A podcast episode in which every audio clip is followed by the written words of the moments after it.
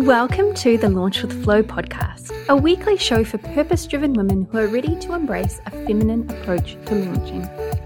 We'll be chatting all things cycle awareness and using your intuitive superpowers combined with the more practical aspects of launching like systems, workflows, planning, and tech. I'm your host, Laura from Laura in Order, systems queen, cycle awareness coach, and lover of launches. My mission is to show you that launching can be fun and easy, that you can do it in a way that is right for you and feel inspired, organized, calm, and in control. So, let's jump into this week's episode. Hello, and welcome back to another episode of the Launch with Flow podcast. Do you normally get to the end of your launches and stop? I mean, the hard work is done, right? But what if I told you that the success of your launches doesn't actually come from what you do during your launch, but it comes from what you do between your launches and as you prepare for your next launch? Now, of course, I'm not suggesting that you get to the end of your launch and you jump straight into the next thing. I most definitely believe in taking some downtime, taking some time to rest, taking some time to review and celebrate. But if you use the time between your launches to your advantage, your launch results are almost guaranteed to increase next time round. So, in today's episode, I'm going to take you through six key things that you can do between your launches to support setting up your next launch for success. Number one, be visible.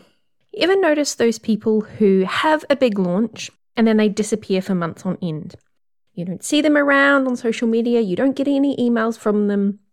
And then all of a sudden, they seem to be back, stalking you across your newsfeed, clogging up your inbox, and you can tell that they're back in launch mode.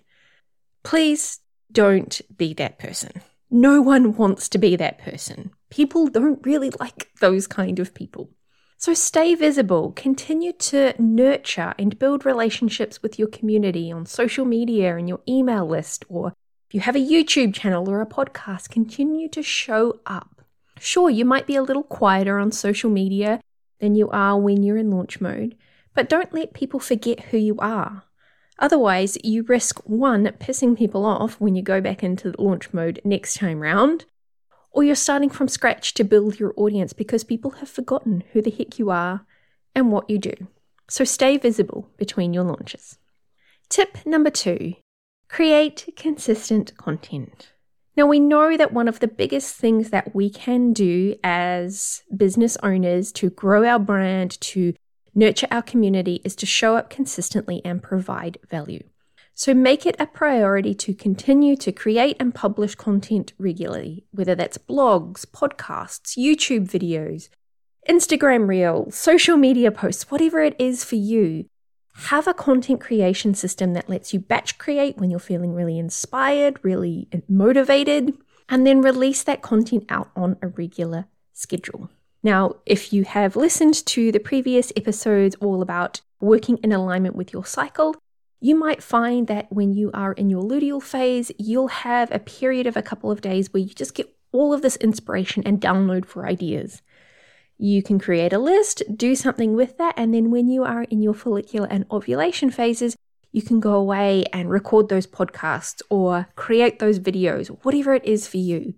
Use your cycle to help you with that consistency. The key here is to continue to give your audience and your community so much value that it's an absolute no brainer for them to purchase next time you open your doors for your launch. Tip number three Grow your fan base. Between your launches is one of the best times to focus on growing your community of raving fans.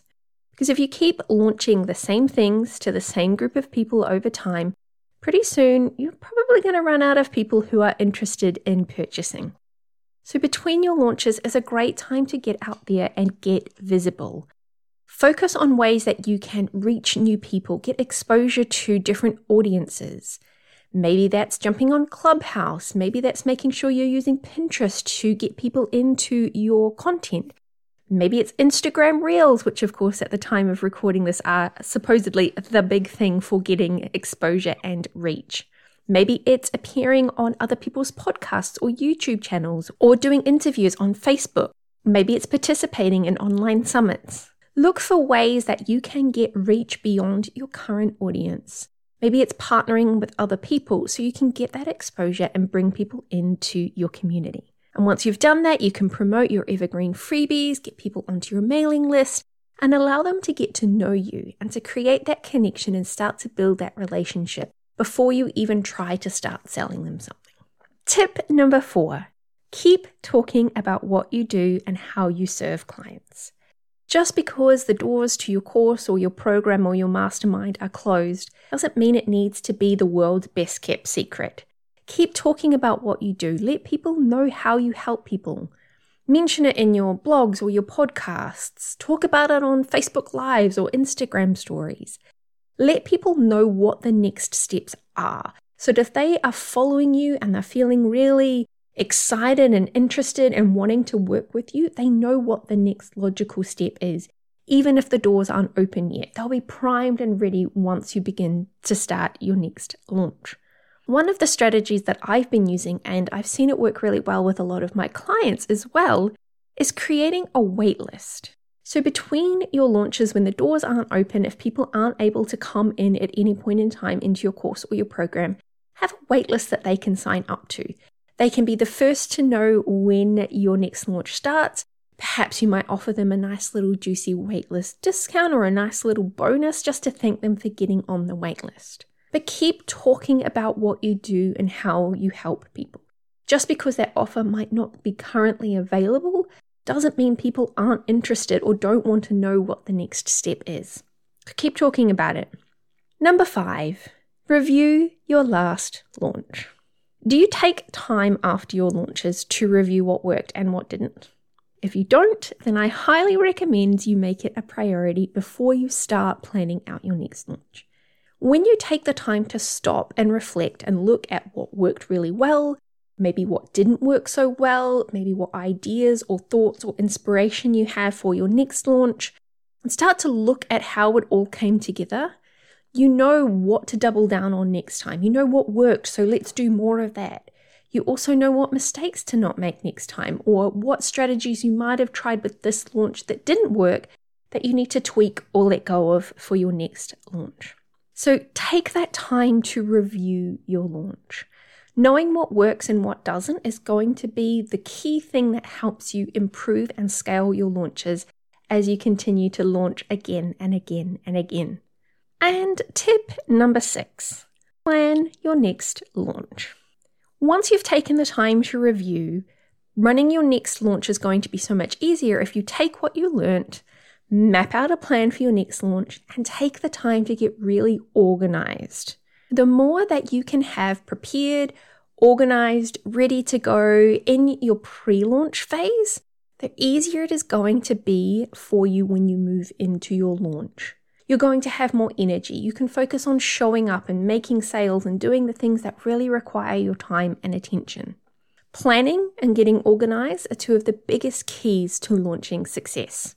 And if you have been one of those people who doesn't necessarily like planning, maybe you consider yourself to be more of a free spirit, or you feel like creating a plan for your launch is going to lock you down and restrict you, I suggest you go back and listen to episode four of the podcast. In that episode, I talk about how I frame planning a launch.